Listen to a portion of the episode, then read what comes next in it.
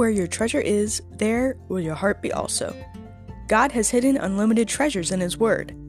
Every time we open it, we can discover a new treasure or admire an old one. What will we find today? Let's dig in. Here's Carla Early with Treasure Hunt in the Word.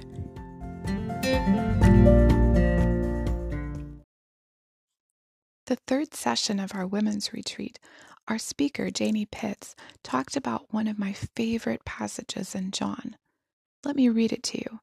It's from John 15, 4 through 11. It says, Remain in me, and I will remain in you.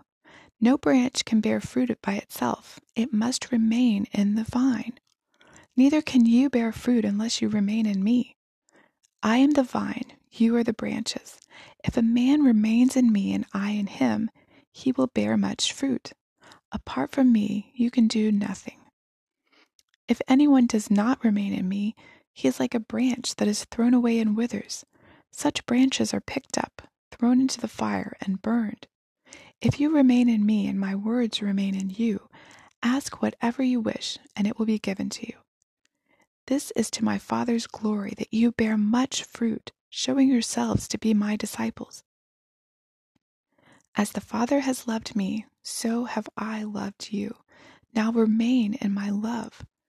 If you obey my commands, you will remain in my love, just as I have obeyed my Father's commands and remain in his love. I have told you this, so that my joy may be in you, and that your joy may be complete. Did you notice that word that Jesus used over and over in this passage? The word was remain, and it occurs 12 times. That's a lot of remaining. In Hebrew, the word for remain means to stay or abide continuously, to commit, to be grounded in. There's so many reasons we should want to remain in Christ. After all, apart from Him, we are nothing and can do nothing. Apart from Him, our life would be hopeless. We would have no sense of purpose or fulfillment but by remaining in Christ, being part of his body, it says we'll bear not just fruit, but bear much fruit. We will glorify God.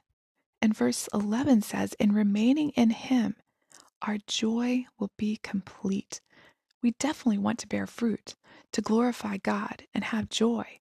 So, how do we remain in him? First, we must repent. This is not fun. No one likes to admit they've been wrong. But as Christians, we are to be aware of our sin. We are to pay attention. And as soon as we realize we've sinned, we should humble ourselves, confess our sin, repent, and ask for God's gracious forgiveness.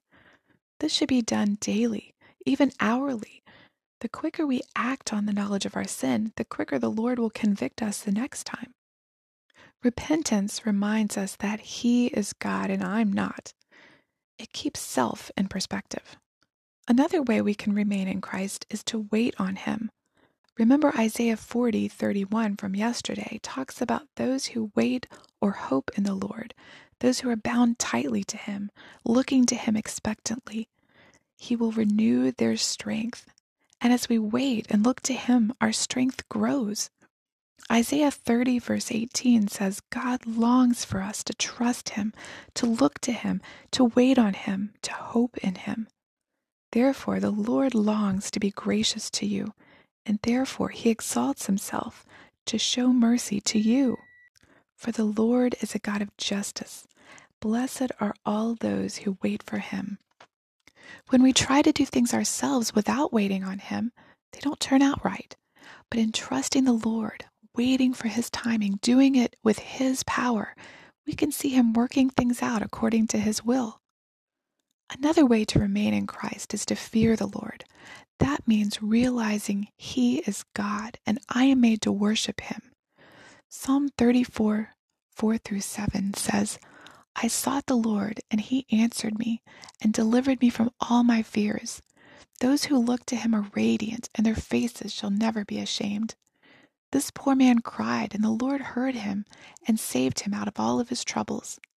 The angel of the Lord encamps around those who fear him and delivers them. When we fear man, we forget that God is in control. But when we fear God, we remember man is not in control. Fearing God puts us in the proper perspective so we can trust Him. Remaining in Christ, abiding in Him, means making Him Lord of our lives, letting Him have full control. It's not a one time decision, but a daily, sometimes hourly conscious choice to surrender our will to His and to put Him over us, to put us under Him. Have you done that today? Are you remaining in Christ right now? You can contact us at treasurehuntintheword at gmail.com. Also, if you'd like to share a treasure God has given you by doing an episode, please contact us. You can listen to other episodes on our website, which you'll find in the description below. Thanks for listening, and remember, where your treasure is, there will your heart be also.